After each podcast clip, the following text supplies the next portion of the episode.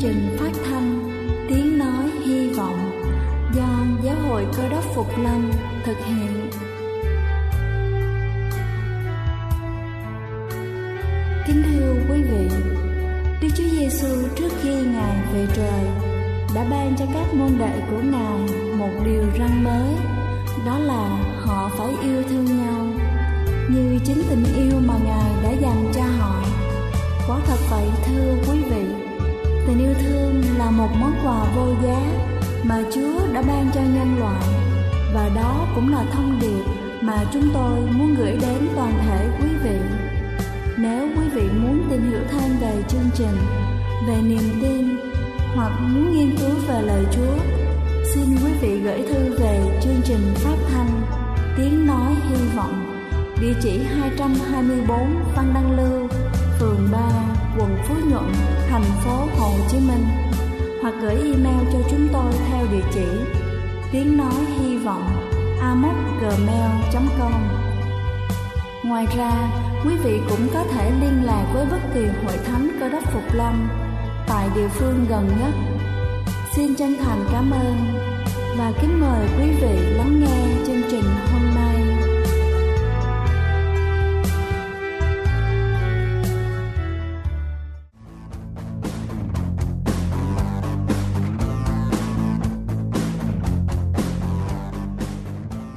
Chào quý vị thính giả thương mến. Chúc quý vị có một ngày mới với tinh thần thật phấn khởi để làm công việc ngày hôm nay thật tốt.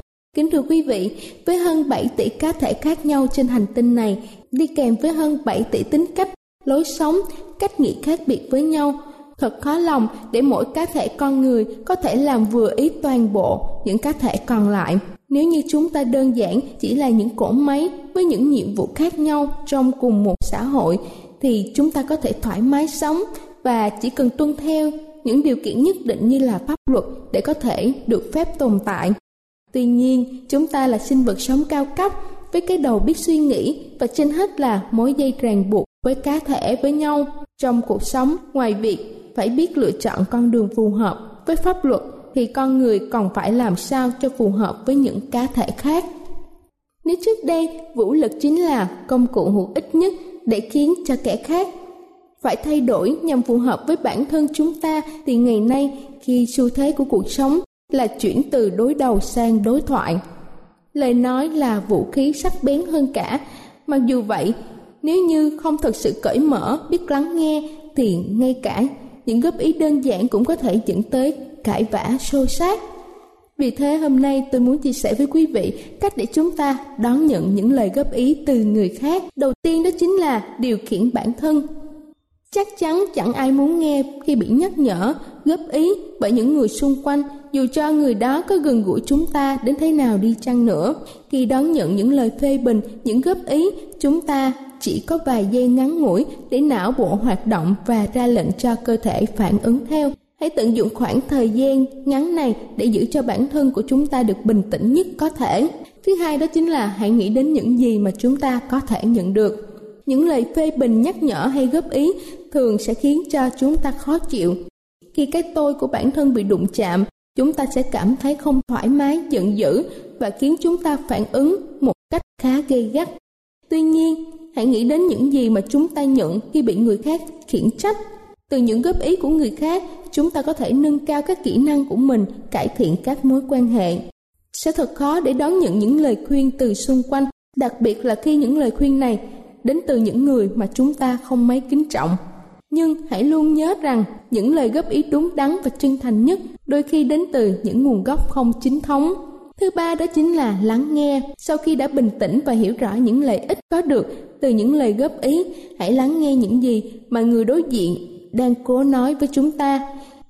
Khi nghe những gì người đối diện đang nói, đừng xen ngang, hãy để cho họ kết thúc bài diễn văn của mình. Đến khi những lời góp ý này đã được xả ra hết, đừng trực tiếp bắt lỗi hay phân tích những điểm không phù hợp hay không hợp lý trong lời nói của họ.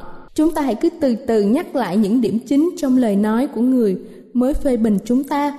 Bằng cách này, chúng ta sẽ làm rõ những điểm cần lưu ý trong lời phê bình, cũng như giúp cho người đối diện có cơ hội ra soát lại những điểm sai sót trong lời nói của mình Như vậy cả đôi bên đều có thể hiểu rõ cũng như là có thể thống nhất với nhau về những điểm chính trong lời phê bình vừa được đưa ra. Thứ tư là cảm ơn. Hãy tỏ ra lịch sự trong hai tiếng cảm ơn với người vừa đưa ra phản hồi về bản thân của chúng ta. Dù sao đi nữa, như đã nói ở trên, chúng ta nhận được khá nhiều lợi ích từ những lời góp ý này. Tỏ ra trân trọng, những lời phê bình không có nghĩa là chúng ta đồng ý, mà đơn giản là chúng ta trân trọng sự quan tâm của họ đối với chúng ta và tỏ ra thực sự quan tâm đến những gì mà họ nói. Thứ năm đó chính là phân tích và tìm giải pháp. Bằng những câu hỏi hoặc là việc cung cấp thông tin cho người đối diện, chúng ta có thể phân tích rõ ràng hơn những gì mà người bạn của chúng ta đang cố truyền đạt hoặc là đôi khi những vấn đề được nêu ra chỉ hiểu lầm. Và cũng thông qua những câu hỏi mà chúng ta có thể giải quyết ngay những hiểu lầm này. Thật sự rất khó để có thể thay đổi bản thân nhằm phù hợp với yêu cầu của một người khác, đặc biệt là khi mà chúng ta không nhận ra thói xấu của bản thân mình. Và cuối cùng, một lần nữa hãy nói cảm ơn người vừa phê bình chúng ta và xin chút thời gian để chúng ta có thể thay đổi được bản thân mình không chỉ dừng bước ở một cuộc trò chuyện này. Chúng ta có thể đi tìm lời khuyên của những bạn bè khác, người thân hay là những đồng nghiệp xung quanh. Kính thưa quý vị, đón nhận những lời phê bình là cách tốt nhất để chúng ta hiểu rõ hơn về khuyết điểm của bản thân. Không ai là hoàn hảo. Do đó, nếu như chúng ta không chịu tiếp thu những lời góp ý từ xung quanh, chúng ta sẽ mãi dậm chân tại chỗ và không bao giờ có thể cải thiện được bản thân. Luôn nhớ rằng những lời phê bình chân thành, không dễ tiếp nhận nhưng cũng rất khó để một người nào đó xung quanh chúng ta lấy đủ can đảm để gửi những lời này đến chúng ta. Hãy trân trọng những lời góp ý này, mặc dù sẽ thật là khó nghe, nhưng chắc chắn rằng chúng ta sẽ nhận được nhiều hơn khi tiếp thu chúng. Đây là chương trình phát thanh tiếng nói hy vọng do giáo hội cơ đốc phục lâm thực hiện. Nếu quý vị muốn tìm hiểu về chương trình hay muốn nghiên cứu thêm về lời chúa Xin quý vị gửi thư về chương trình phát thanh Tiếng Nói Hy Vọng Địa chỉ 224 Phan Đăng Lưu Phường 3 quận Phú Nhuận Thành phố Hồ Chí Minh Hoặc gửi email cho chúng tôi theo địa chỉ tiếng nói hy vọng amos@gmail.com. Ngoài ra, quý vị cũng có thể liên lạc với bất kỳ hội thánh cơ đốc Phục Lâm tại địa phương gần nhất.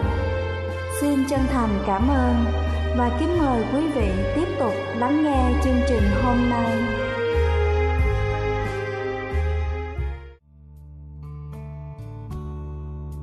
Kính thưa quý vị và giờ này, trước khi chúng ta đến với phần sứ điệp ngày hôm nay với chủ đề Đức Chúa Trời là ai, xin kính mời quý vị cùng lắng lòng để lắng nghe bản thánh nhạc tôn vinh Kìa, Chúa đến.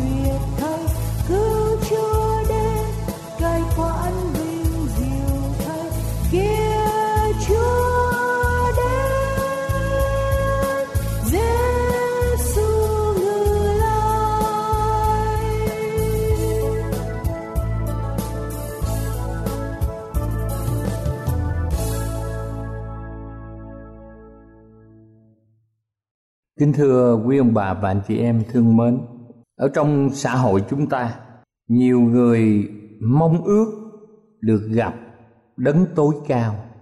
Ở trong một đất nước thì người ta mong ước được gặp vị chủ tịch nước, vị tổng thống, vị thủ tướng.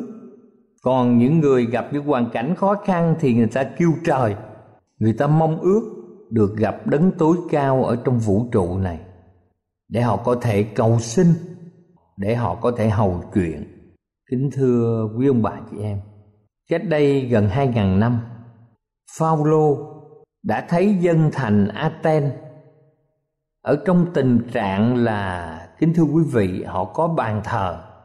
Và trong bàn thờ chạm chữ rằng, thờ Chúa không biết. Họ thờ nhưng mà không biết đấng mình thờ phượng là ai. Riêng Phaolô thì ông có một lời khẳng định một cách mạnh mẽ ở trong 2 Timôthê động 1 câu 12. Vì biết ta tin đấng nào? Vì biết ta tin đấng nào?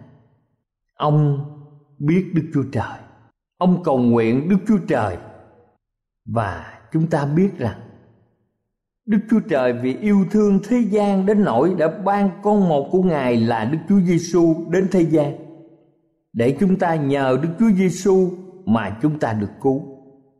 Sự hiểu biết duy nhất của một lợi ích trong cuộc sống đời đời. Ở trong cơ đốc giáo, chúng ta thay đổi đời sống. Và cơ đốc giáo giải quyết được các vấn đề quan trọng của nhân loại. Cơ đốc giáo không phải là một triết lý, nhưng là cuộc sống. Cơ đốc giáo cho chúng ta sự hiểu biết rõ ràng về đức tin tình thương của đức chúa trời trong đức chúa giêsu đối với nhân loại. Chúng ta hiểu rằng về trí óc hữu hạn của con người thì chúng ta không thể biết rõ ràng về đức chúa trời. Cũng giống như trí óc hữu hạn của những con kiến nhỏ bé kia, con kiến này chắc chắn không biết rõ về trí óc của con người và những công trình to lớn mà con người đã thực hiện. Trong sách Gióp đoạn 37 câu 23 phần A viết rằng Luận về đấng toàn năng ta không tìm thấy đến ngày được. Nghĩa là lý trí của con người, sự hữu hạn của con người khiến chúng ta không thể nào hiểu được toàn vẹn về đấng toàn năng dầu chúng ta có khôn khéo đến mấy dầu chúng ta là một nhà khoa học khôn ngoan đến cỡ nào chăng nữa, thì con người vẫn là con người. Kính thưa quý ông bà chị em, sách Gióp đoạn 36 câu 26 viết rằng phải, Đức Chúa Trời là cực đại, chúng ta không biết được Ngài. Số năm của ngài thọ không ai kể xiết được. Chúng ta thấy rằng, bằng những kiến thức vật lý hiện đại nhất, các nhà khoa học cũng không thể hiểu được ngài. Vì trong sách văn đoạn 5 câu 37 phần B cho ông ta biết rằng các ngươi chớ, các ngươi chưa hề nghe tiếng ngài, chưa hề thấy mặt ngài.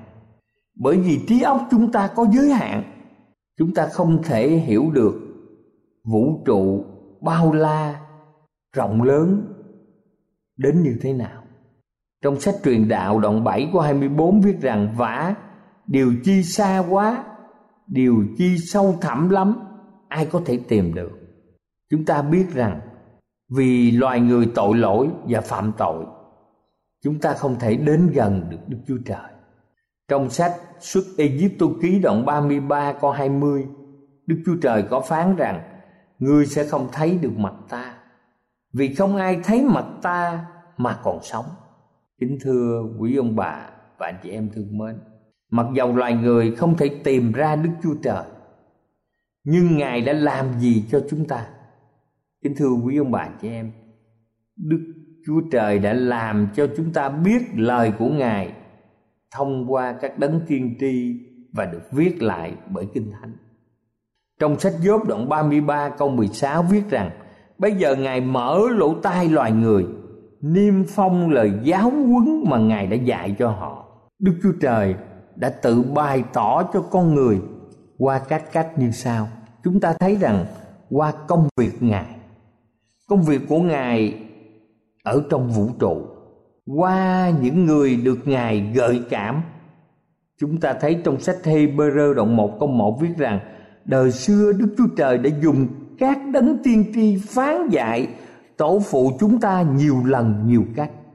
Ngài đã dùng qua Đức Chúa Giêsu cơ đốc như trong một gian đoạn 5 câu 20 nhưng chúng ta biết con Đức Chúa Trời đã đến Ngài đã ban trí khôn cho chúng ta đặng biết đấng chân thật thật sự như vậy, Ngài đã ban cho chúng ta trí khôn để chúng ta biết được đấng chân thật và qua Đức Thánh Linh, trong kinh nghiệm của mỗi cá nhân chúng ta. Điều này được viết trong một gian đoạn 2 câu 20 và câu 27. Kinh Thánh viết rằng về phần các con đã chịu sức giàu từ nơi đấng thánh thì đã biết mọi sự rồi. Kinh Thánh nói rằng thì không cần ai dạy cho hết. Đức Thánh Linh hướng dẫn trong đời sống chúng ta. Tại sao nhiều người tới bây giờ vẫn không hiểu được Đức Chúa Trời? Vì Kinh Thánh có nói trong một Cô Rinh Tô đoạn 2 câu 14 rằng Người có tánh xác thịt không nhận được những sự thuộc về thánh linh của Đức Chúa Trời, Bởi chân người đó coi sự ấy như sự rồ dại Và không có thể hiểu được, Vì phải xem xét một cách thiêng liêng. Để có thể hiểu biết thiêng liêng, Thì chúng ta mới có thể đến được với đấng toàn năng.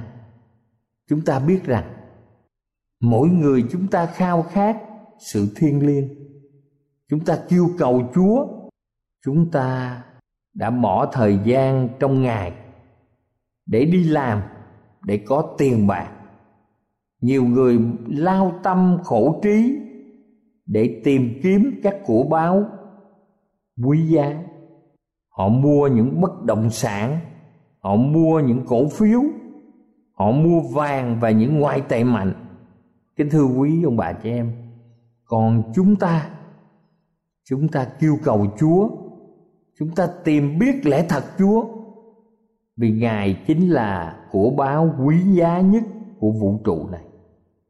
Chúng ta muốn có sự hiểu biết thiên liêng, chúng ta phải có đức tin.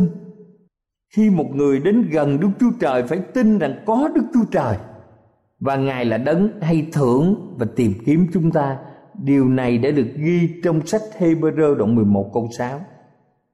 Kinh Thánh viết như sau: Kẻ đến gần Đức Chúa Trời phải tin rằng có Đức Chúa Trời và Ngài là đấng hay thưởng cho kẻ tìm kiếm Ngài. Chúng ta phải sẵn sàng dâng lời Chúa.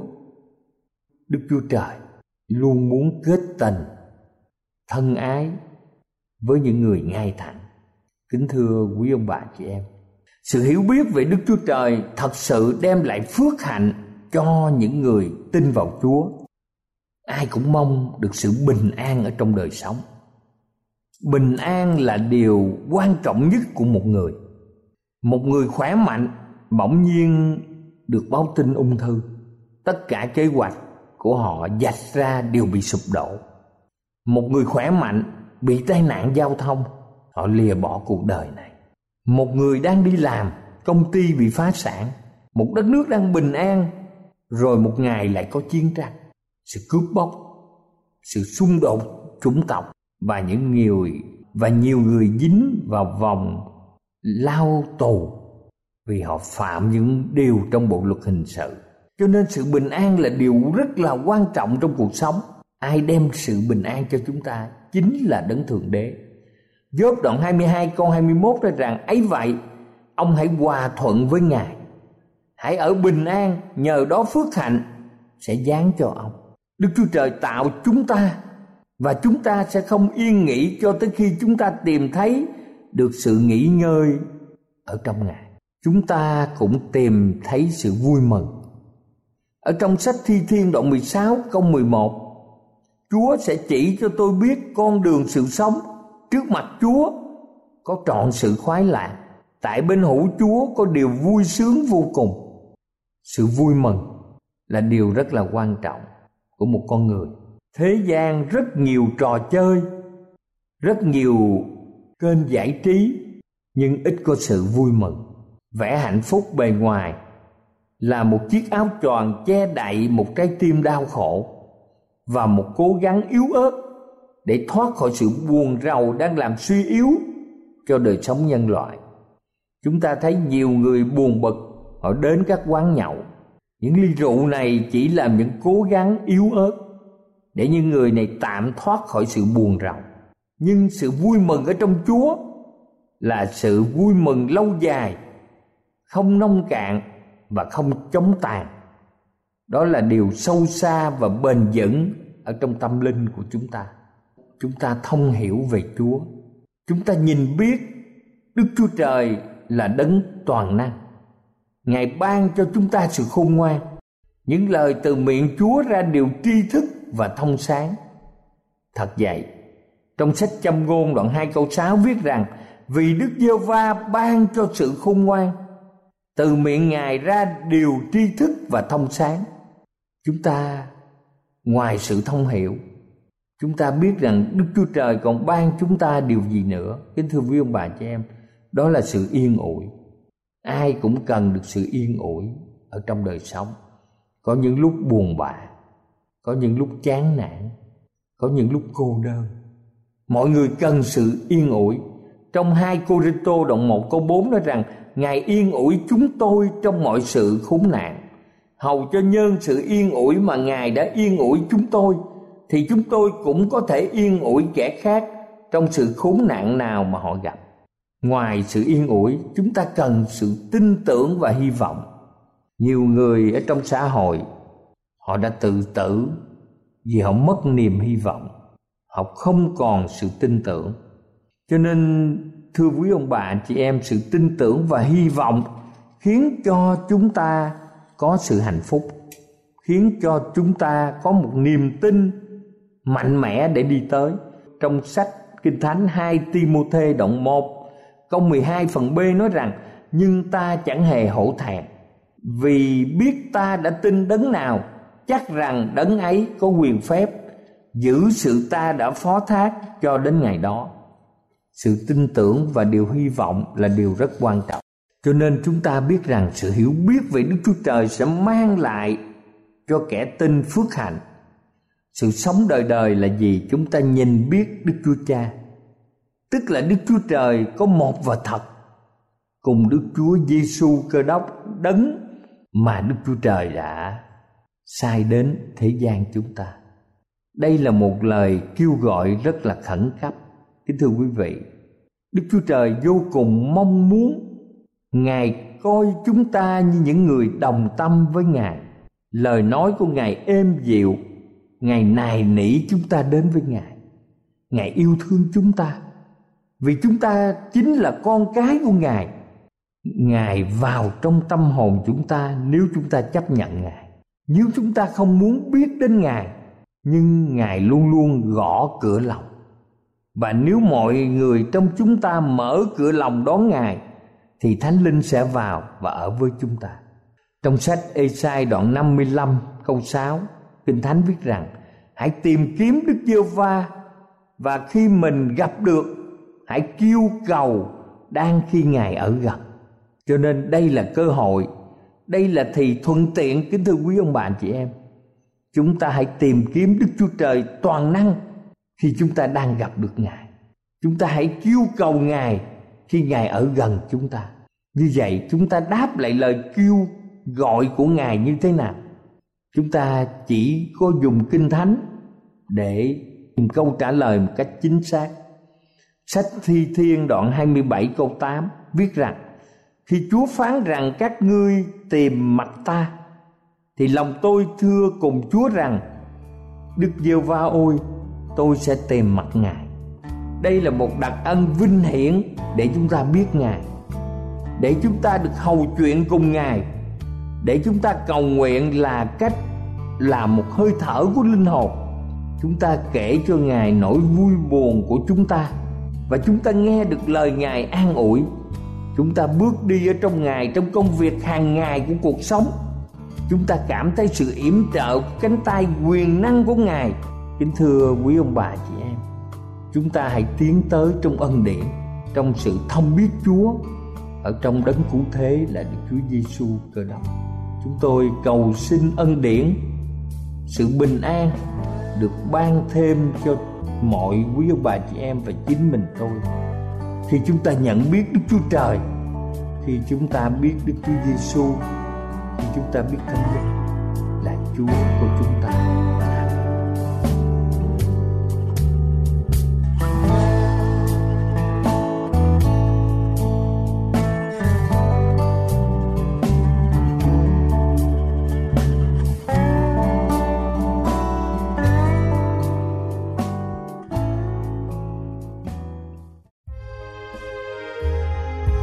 Đây là chương trình phát thanh Tiếng Nói Hy Vọng do Giáo hội Cơ đốc Phục Lâm thực hiện.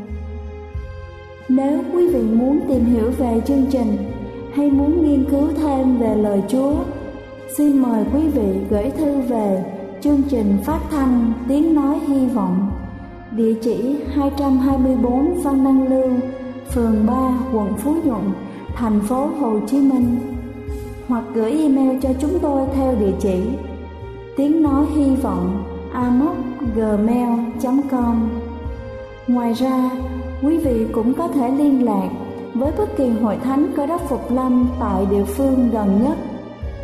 Xin chân thành cảm ơn và hẹn gặp lại quý vị trong chương trình lần sau.